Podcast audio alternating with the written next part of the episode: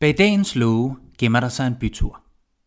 En bytur, som ikke sluttede kl. 22. For i mellemkrigstiden begyndte en kultur at brede sig. Jazz, ungdom, flappers.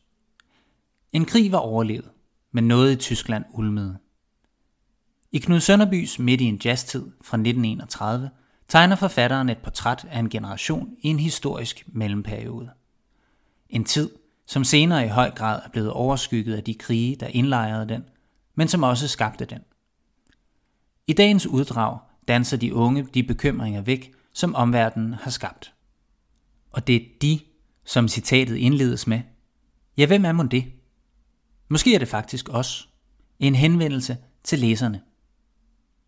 Citat. De har sikkert aldrig været på det sted. Der kan ellers være ganske morsomt som tider.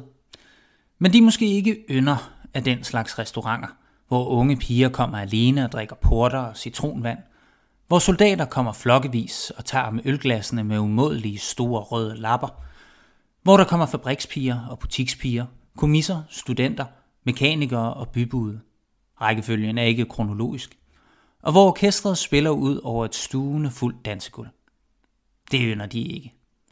De ynder heller ikke at være et af de mange sammenstuede par på gulvet, blot optaget af at han butikspige af armen, se hende i øjnene eller mærke hendes hår mod deres kind, og vakle og puffes afsted med en fart af 5 meter i minuttet, blot som et led i den kompakte, vuggende masse, mens King Jazz svinger takstokken i projektørernes farvespillende halvmørke, uden andre tanker end dem saxofonen besørger for dem.